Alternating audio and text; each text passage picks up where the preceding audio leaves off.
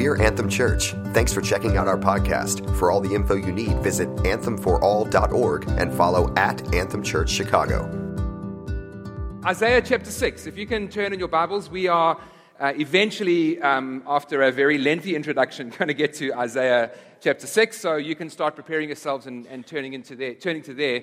Before we get started, I just want to give you a heads up. Um, this, this morning's message is a little longer than normal. So um, when we get to the 30 to 35 minute mark, and some of you start to gaze at your watches and wondering when we're going to be bringing the sermon into land, I am um, uh, preparing you now that uh, the wheels probably won't be coming out at that point. We're going to be going a little longer. Um, so just prepare yourself. I trust that God's going to speak to us through the word.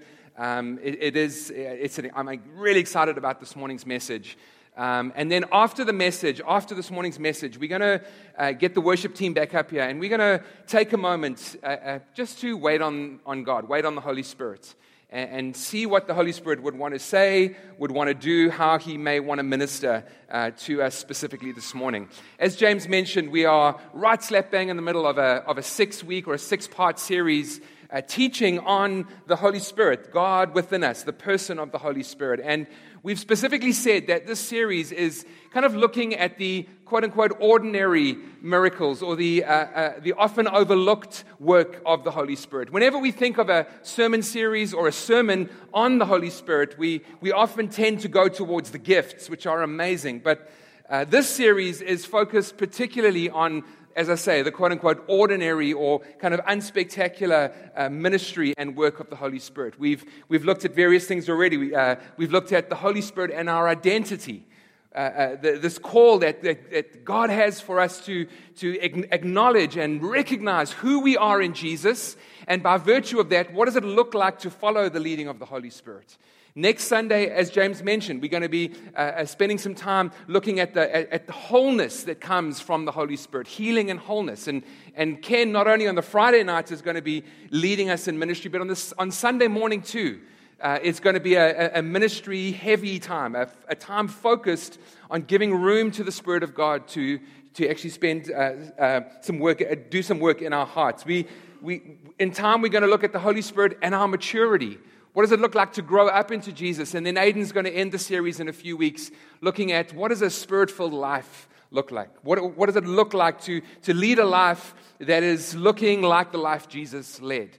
But today, what we're going to do is we're going to speak about the Holy Spirit and holiness the Holy Spirit and holiness. And, and the specific question, and, and I'm going to use terms that might not be familiar now, but we're going to get to explaining them. Specifically today, we're going to, we're going to understand this idea of positional holiness. What does it mean to, to have um, the holiness of Jesus Christ in us by virtue of our position in Christ? But we're going to realize and look and, and discover that God has so much more for us than just positional holiness. He wants that holiness to be manifest. He wants that holiness to be outworked. He wants that holiness to be experienced. And that comes as we recognize the ministry and work of the Holy Spirit in us and as we learn to follow the leading of the Holy Spirit. There are some incredible verses in the Bible, truth bomb worthy verses in the Bible that speak about holiness. 1 Peter chapter 1 says this, "But just as he who called you is holy, so be holy in all you do. For it is written, Be holy because I am holy. Matthew chapter 5. Be perfect, therefore, as your heavenly Father is perfect. I mean, just those two verses, a small sample size of, of those two verses right there, we are told that we need to be holy in everything that we do because God is holy, and that we're called to be perfect like our Father in heaven is perfect. I, I mean, how do, we, how do we reconcile verses like that? What do we do with verses like that? What is our response? How do we relate to a God who is, who is holy and exalted and other and separate and, and, and so distinct? And, and how do we respond to his call in our, in our lives to be like him, to be holy? I, I think there are, there are different ways that, that those of us who are followers of Jesus tend to relate to this idea of holiness. For some of us, the, the holiness of God looms over us like some dark cloud.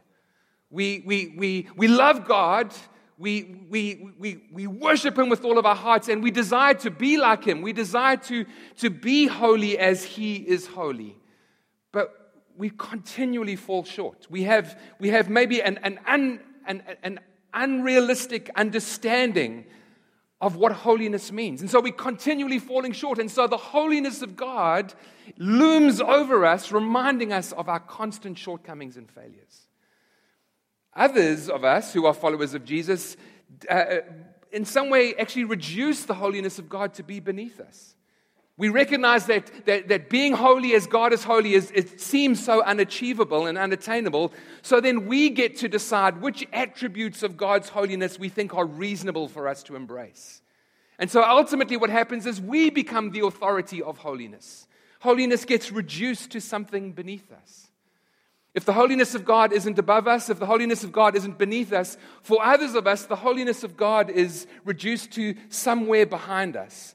We've moved on. Holiness was so Old Testament. Holiness is, is so then. We're, we've moved on. We're in the new covenant. We're under grace. And we mistakenly think that grace and holiness are like oil and water. But that's not the case. We're going to learn. We haven't, you know, you know, holiness isn't just good for them then, but it's not necessarily good for us now. No, holiness of God isn't just something that looms above us, reminding us of our failures. It isn't something that we get to decide or define, so it's beneath us. And it's not something that we reduce behind us. The holiness of God, as we surrender our hearts to Jesus as Lord and Savior, the moment that we take our faith that we placed in ourselves and we, and we place it in Jesus, on the work, in the work that He did on the cross, the moment that we say yes to Jesus, the Bible teaches that the holiness of God is within us. We become temples of the Holy Spirit. Our hearts are made alive by the, by the, in, uh, but, you know, by the work of the Holy Spirit, by the infilling and, and power and ministry of the Holy Spirit within us. Hebrews chapter 10 is so explicit in this. It says so clearly in Hebrews chapter 10 that because of the sacrifice of Jesus, those of us who have placed our faith in him are made holy. We are holy. But God has so much more for us than just having this idea of positional holiness. He wants that holiness to be outworked. He wants us to be free from sin and free from shame and free from guilt and to begin to live a life that looks more and more like Jesus. He wants the reality of our positional holiness to be outworked and manifest experientially. And that's exactly what Hebrews 10 says. Hebrews 10 says that because of the sacrifice of Jesus, God is perfecting those who have already been made holy. God is perfecting those who are already perfect. We're going to get to this a, uh, towards the end. We are becoming who we already are. That's the call of holiness on our lives. We're becoming the holy people that we already are by virtue of the Holy Spirit living within us. That excites me. Anyway, so what does holiness look like? I, I, want, to, I want to take a few moments to to, to not, not to give you a definition, but to give you a description of holiness. And, and, it's, and don't worry if you, if you don't get to write all of this down, or in fact, don't write all. I want you to just allow the Spirit of God to, to minister to you as, as, as I describe what my understanding of the holiness of, of, of God looks like. What does holiness look like in the life of a follower of Jesus? Holiness is distinction. Holiness is otherness. Holiness is separation. Separation from impurity and separation for God. Holiness is Christ likeness.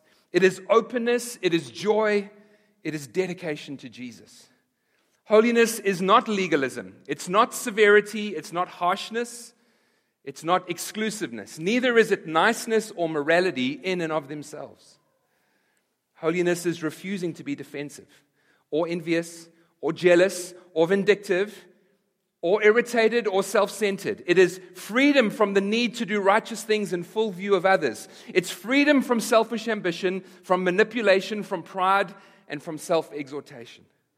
Holiness is the assurance of salvation.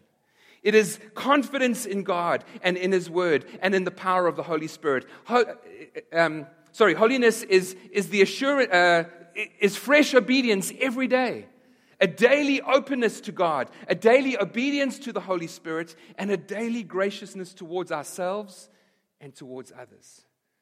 Holiness is endurance in trial and standing on God's word no matter what we're going through. Holiness is trusting God for tomorrow. It is the freedom from introspection and the enjoyment of being led by the Spirit of God into the will of God.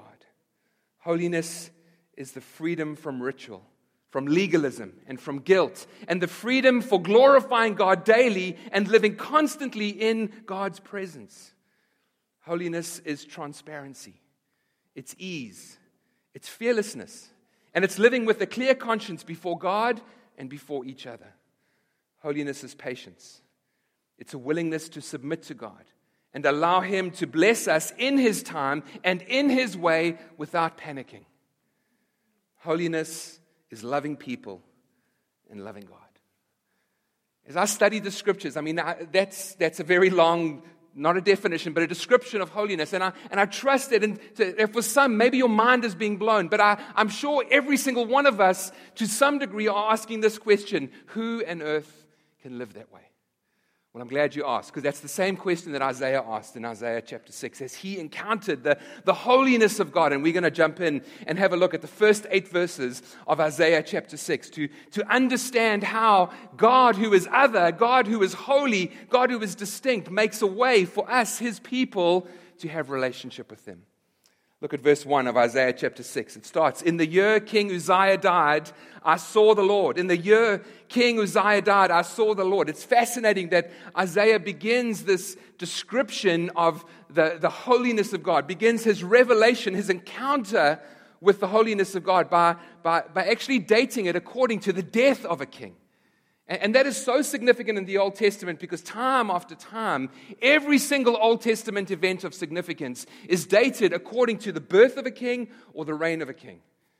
You can look throughout the Old Testament. Second Chronicles tells us, for example, that the Assyrians came and conquered Babylon in the 14th year of the reign of Hezekiah. But what's fascinating here is that Isaiah dates the vision of the living God by recognizing the death of an earthly king in the year King Uzziah. King Uzziah was, was one of Judah's greatest kings. It describes King Uzziah as one who, who sought, oh, sought the Lord and did the things that the Lord wanted him to do. He did what was right in the eyes of the Lord. And, and, and, and he says, in the year King Uzziah died. I want you to imagine for a moment how Isaiah must have felt this great and, and, and, and, and, and worldly righteous, but this great king who, who, who led Judah into prosperity is now dead. Imagine how Israel must have felt. Imagine how the people must have felt. Maybe it's something how, of how you might feel as things around you that seemed so certain now seem so uncertain. And I love what Isaiah does. He places that uncertainty, he places that, that sense of despair within the context of the Lord. In the year King Uzziah died, I saw the Lord. I love that. I saw the Lord. How did he see him? I saw the Lord seated on a throne. And so often that's how the Lord is described throughout the Bible. Hebrews chapter 1, Hebrews chapter 12, Ephesians chapter 2, we see Jesus, we see the Lord seated on the throne. And constantly in this text, Isaiah is, is describing the distinction between us and God, this, the, the separation between God who is exalted and us. He is there, high and exalted. We are here. He is self existent. We are utterly dependent on Him. He is glorious. We are not. He lives forever. Our earthly king is dead. He never changes. Everything around us seems to change. And then in this point, he is seated. And we are rushing around here and there and everywhere, trying not to be overwhelmed by this or trying to fulfill this demand or request.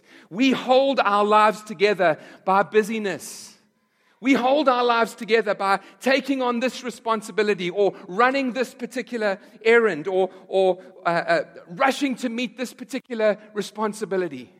That's how we hold our lives together. Jesus, who holds the universe together in, in the palm of his hand by the power of his word, who, who knows every star by name, who, who, who brings them out every night to parade them before humankind who knows when a, when a, when a, when a lowly swallow falls to the ground, This Jesus is seated. He's seated on a throne. Not indifferent, but sovereign. Your current set of circumstances might have caught you off guard. But I want to say it hasn't caught the Lord of God. And his seating on the throne is not an indifference to the challenges you face, it's a statement that he is sovereign in the challenges that you face. In the year King Uzziah died, I, I saw the Lord high and exalted, seated on the throne. I, I, I can't stop emphasizing this that, that God is, is high and lifted up. He's the God of absolute power and absolute authority. He's the God of no limits. He's the God of infinite mystery. He is self existent and self sufficient. He is eternal. He is unchanging. He is forever present and present everywhere and the God of infinite knowledge. Psalm 103, David writes, The Lord has established his throne in the heavens, and his kingdom reigns, extends over all. I saw the Lord in the year King Uzziah died. I saw the Lord high and exalted, seated on the throne, and the train of his robe filled the temple. I want you to use, try as best as you can to use your imagination and, and, to, and to allow the Holy Spirit to place that picture into your mind. The, the Lord is so glorious, the Lord is so exalted that the, the train of his robe is so magnificent. The train of his robe is so magnificent that it fills the temple. We, had a, we we have a friend from Dallas, Texas, who about 14 years ago got married in what we would later learn. We were very new in America, and we didn't know what kind of everything is bigger in Texas. I, we didn't know that. And then we saw this Texas wedding at a beautiful country club with, you know, 14 bridesmaids and, and 14 groomsmen and just hundreds of people. And the bride had a, had, a, had a train that was about 12 feet long. I mean, it was, it was spectacular. It was so spectacular. And what, what was so funny, kind of just as an aside, she, she actually didn't realize that the pastor, throughout the ceremony, was actually standing on the end of her train until she started to walk down, down the aisle after the ceremony. You know, so she, she walks, and the, the, the train is 12 feet long. So she kind of gets all the way and then suddenly she gets jerked back like this. As glorious as that train was, Isaiah is describing something far more majestic and far more spectacular. There's no room for people because the train of God's glory is filling the place. Look at verse 2. Above him, above the Lord, on, uh, on his throne were, were seraphim these angelic creatures of light, these, these, these angelic creatures of fire, each with six wings. With two wings they covered their faces, and with two wings they covered their feet. And with two they were flying, and they were calling to one another Holy, holy, holy is the Lord Almighty. The whole earth is full of his glory. And at the sound of their voices, the, the, the threshold and doorpost shook, and the temple was filled with smoke.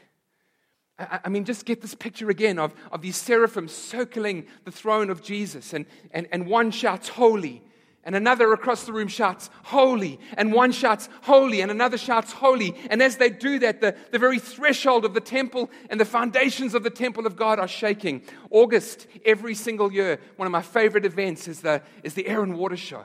I mean, first year here as South Africans 15 years ago, we honestly thought we were under attack when they began to, to practice downtown. The F, what are they, F 16s, F 19s, I don't know, F something.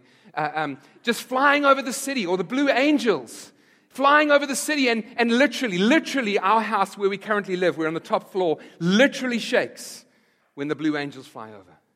That's something of what Isaiah is describing. Not as they declare the holiness of God, the, the foundations of the temple begin to shake.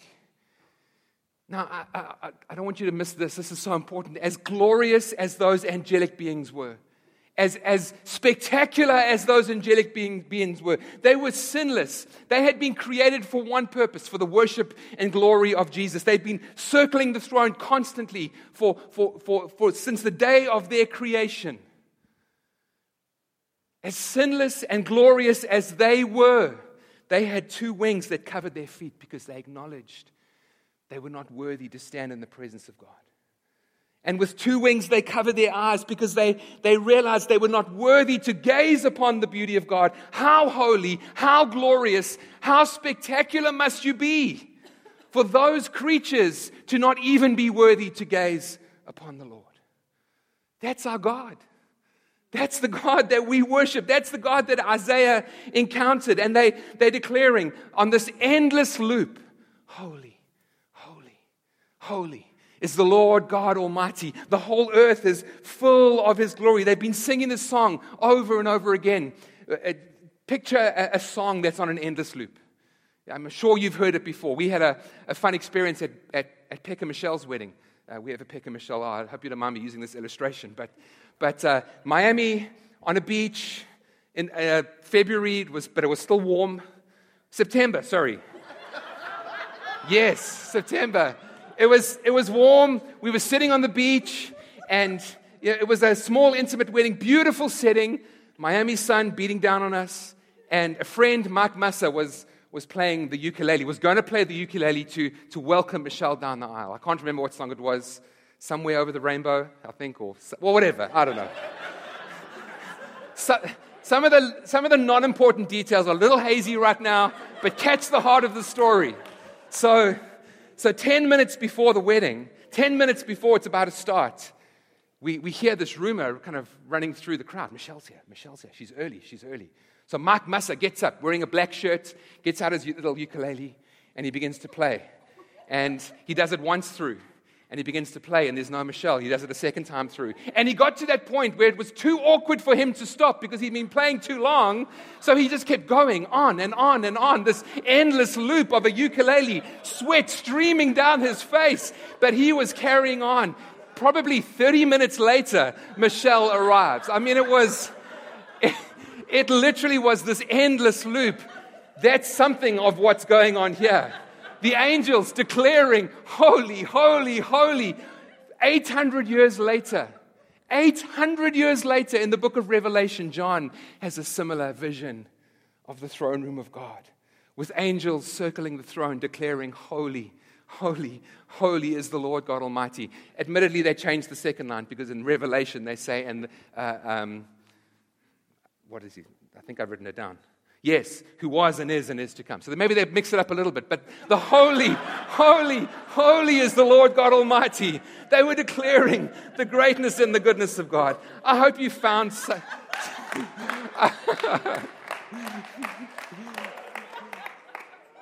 the point is, they were declaring the holiness of God, and they've been doing so since, since their, their creation. That's the point. The whole earth, it says, the whole earth is full of His glory. You look at a rainbow, what does it declare? Glory. You look at the majestic snow capped mountain, what does it declare? Glory. You look at a sunset or a sunrise, glory. A flower, glory. A newborn baby, glory. What do you, what, it, it's whatever you see in a microscope and a telescope, glory. Glory, glory, glory. Glory is everywhere. That's what these angelic beings were doing. And, and, and when, when Isaiah gets this vision of such a magnificent God, such a glorious God, it's no wonder he does in what he does in verse 5. Woe to me, I cried. I'm ruined. For I am a man of unclean lips, and I live among a people of unclean lips, and my eyes have seen the King, the Lord Almighty.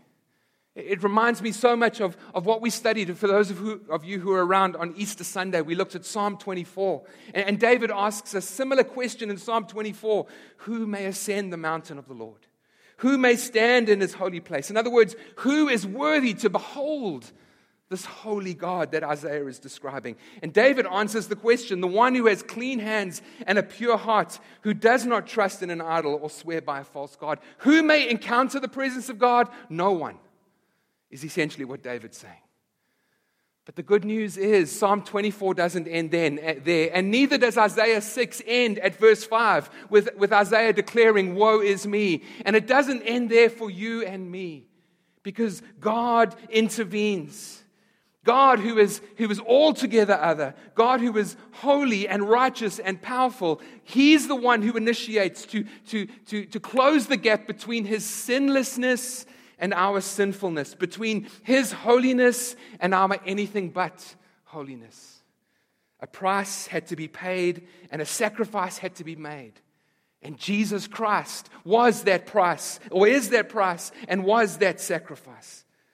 Verse 6 and 7 Then one of the seraphim flew to me with a live coal in his hand, which he had taken with tongs from the fire. With it he touched my mouth, and he said, See, this has touched your lips. Your guilt is taken away, and your sin atoned for. And that's just a beautiful foreshadowing of the cross. Jesus is the one who, who died on the cross, and, and, and as he breathed his last, the, last the, the wrath of God was poured out upon Jesus on behalf of everyone who would believe in his name. And every sin, past, present, and future, was paid for for those who would take their faith and place it in the person of Jesus and his death and resurrection. And the result is we are made holy by virtue of our position in Jesus. We have positional holiness. Positional holiness is, is perhaps best described by two theological words that some of you may be familiar with Perhaps most of you are, but let me just share them anyway justification and adoption. Justification is that theological word which essentially says the, the, the, the eternal just judge of the universe bangs his gavel, looks at us, bangs his gavel, sees the righteousness of Jesus, and knows that we are in him by faith and declares us innocent. We are declared innocent. We're, we're not innocent, but the righteousness of Jesus is imputed to us by faith. But you know what, friends? It's one thing to be declared innocent. You can leave a courtroom declared innocent and your heart is completely unchanged. Which is why the second theological term is so important. God doesn't just justify us, but He places us in the family of God.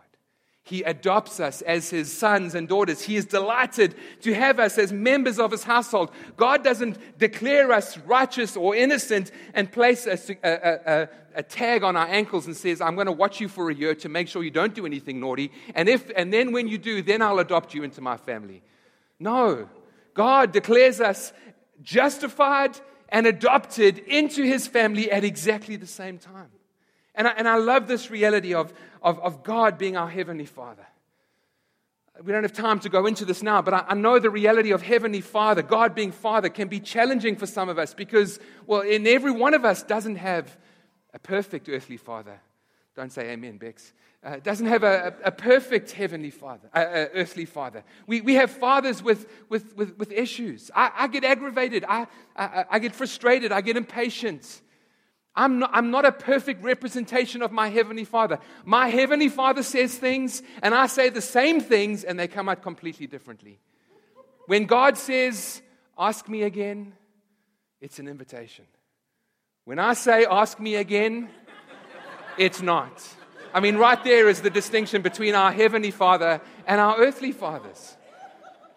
But God is, is, is inviting us to, to, to know this positional holiness that we have in Him. But as I said, friends, God's got so much more for us. God wants this positional holiness to be experienced. God wants us to walk in freedom. God wants us to live a life of holiness, which brings us to the third theological word, which is the word sanctification. Sanctification is the adventure or the journey that begins at salvation of being transformed more and more into the likeness of Jesus, from one degree of glory to the next, as we allow the Holy Spirit to work in us as we learn, and as we learn to w- work with Him by recognizing and following His lead.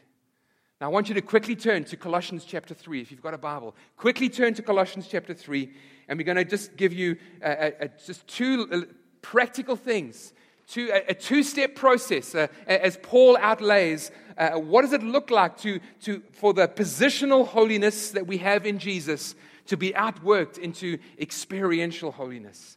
I trust you guys are following with me. I know this is a lot to, to contain, but this is important. Colossians chapter 3.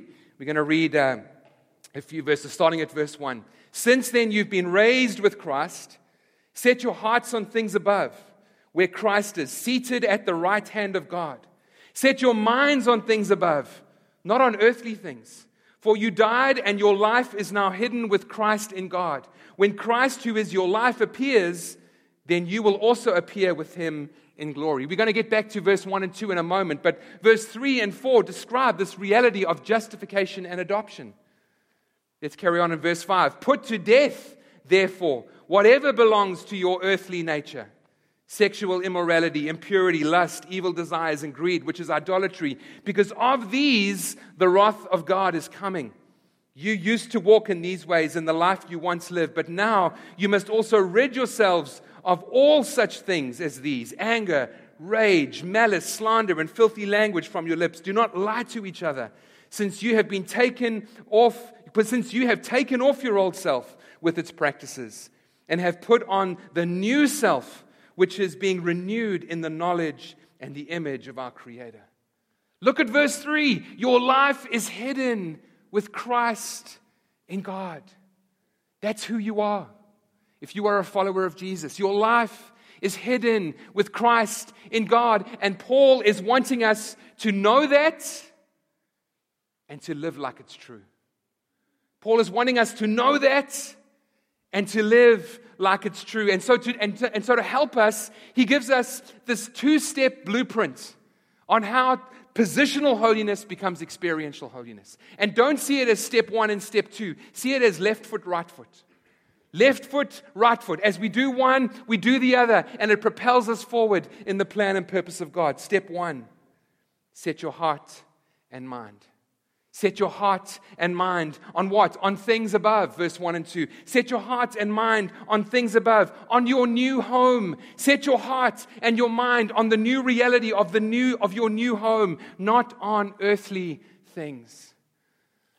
For those who've been at Anthem Church for any length of time, you forgive me for using an old illustration that I've used time and time again, but I don't know any better way to describe it. Five years ago, we became American citizens. We have an American passport. That passport, that legal document, allows us to do certain things like, uh, and I was going to say pay taxes, but we actually paid taxes before we became American citizens. But that legal document allows us to vote.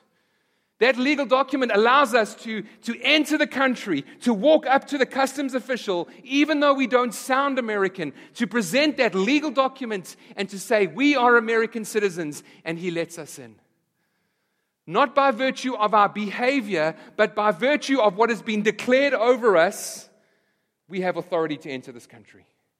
And it is the same for you and I by virtue of our positional holiness because of what Jesus has done, we have the legal access, not because of our behavior, but we have the legal access to enter into the presence of the Almighty Holy God by virtue of what Jesus has done. But over time, I'm becoming more of who I already am, both as an American and as a believer in Jesus Christ. Now, you might not believe it, but I actually do sound more American than I did 15 years ago. I'm slowly becoming who I already am, what has been declared over me. I no longer walk on pavements, I walk on sidewalks. I no longer push a baby in a pram, I push a baby in a stroller. They don't wear nappies, they wear diapers. And I do not, I stop at the moment at, at, at red lights, not red robots because I am changing my thinking.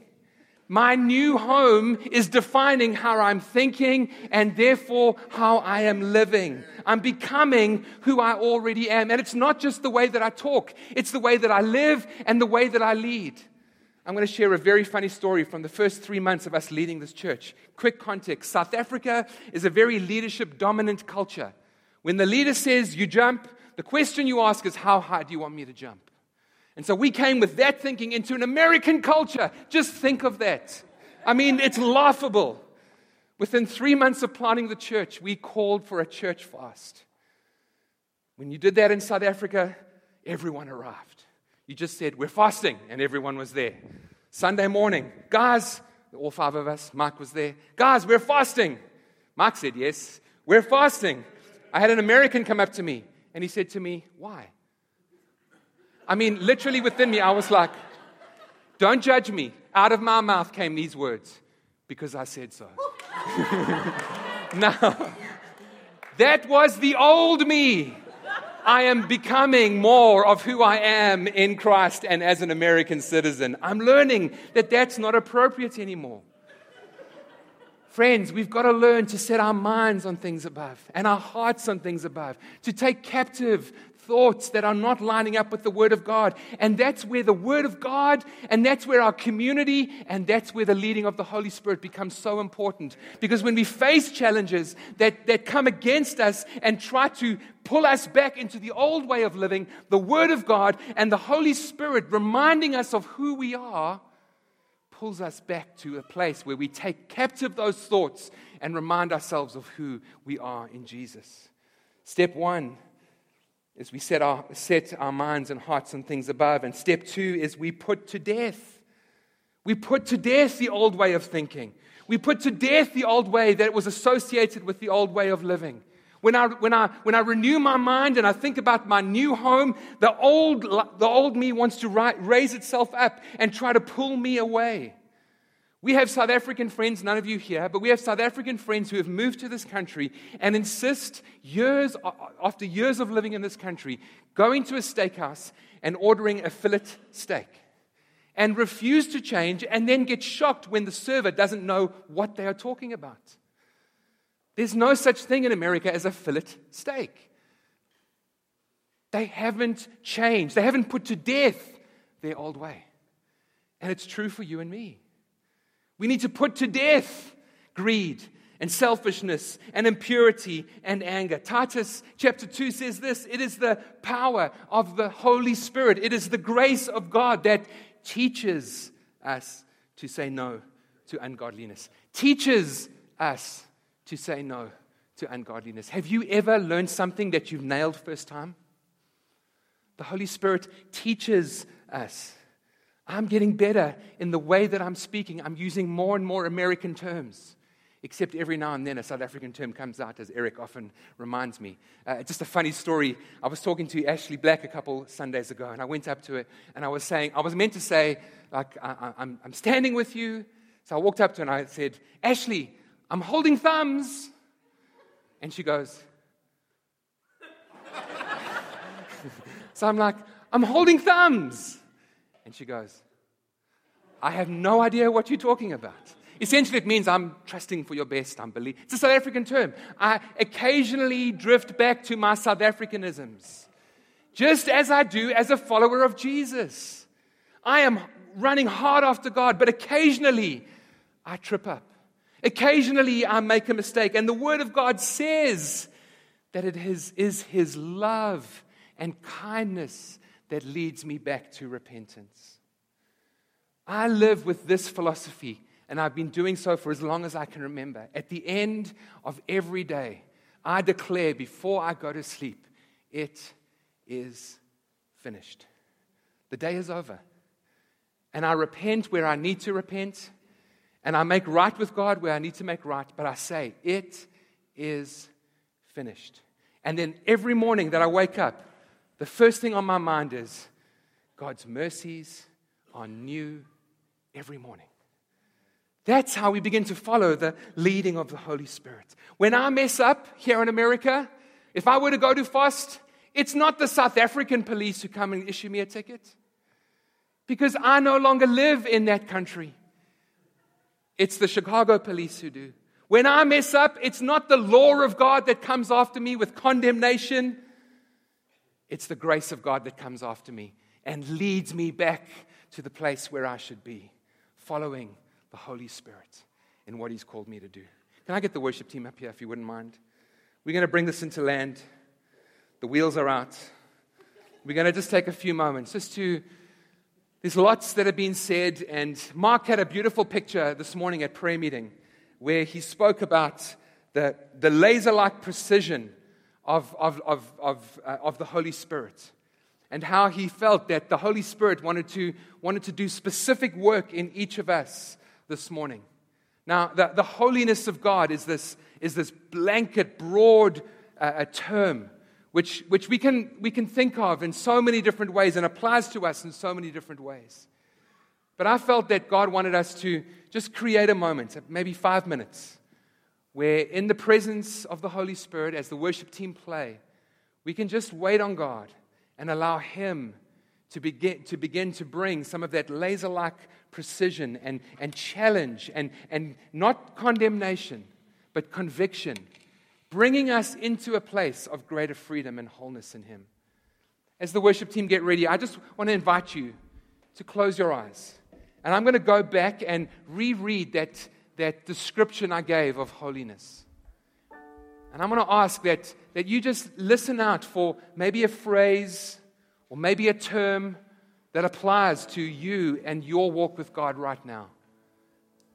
And then let's invite the Holy Spirit to come in to our hearts and begin to perhaps cut that part away or begin to breathe his, his breath and his fire and his life into some of those areas that maybe you are trusting to see. Holiness is distinction and otherness and separation. It's separation from impurity and separation for God. Holiness is Christlikeness. It is openness, it is joy, it is dedication to Jesus. Holy Spirit is not legalism. It's not severity, it's not harshness, it's not exclusiveness. Neither is it niceness or morality in and of themselves. Holiness is refusing to be defensive or envious or jealous or vindictive. It's not irritated or self centered. It is freedom from the need to do righteous things in view of others. It is freedom from selfish ambition, freedom from manipulation, freedom from pride and self exaltation. Holiness is the assurance of salvation. It is confidence in God, confidence in His Word, and in the power of the Holy Spirit. Holiness is fresh obedience every day. A daily openness to God, a daily obedience to the Holy Spirit, a daily graciousness towards ourselves and towards others. Holiness is enduring trial and standing on God's word no matter what we are going through. Holiness is trusting God for tomorrow it is freedom from introspection and the enjoyment of being led by the Spirit into the will of God. Holiness is the freedom from ritual, from legalism, from guilt, and, and the freedom for glorifying God daily and living constantly in His presence. Holiness is transparency, it is ease, it is fearlessness, and living with a clear conscience before God and before each other. Holiness is patience willingness to submit to God and allowing Him to bless us in His time and in, and in His way without panicking. Holy, holiness is loving people and loving God. Holy Spirit, we ask for you just to move across this room, to speak, to release wholeness, to release healing to convict where conviction is needed, to call out where that is needed, to speak courage and boldness, to speak destiny, to allow us to surrender if we need to, Lord.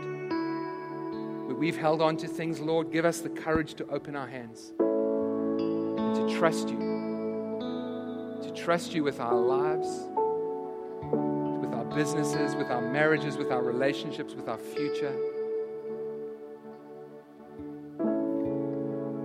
Holy Spirit, come. Let's begin to speak, Lord. Begin to refresh. Pour out your blessing.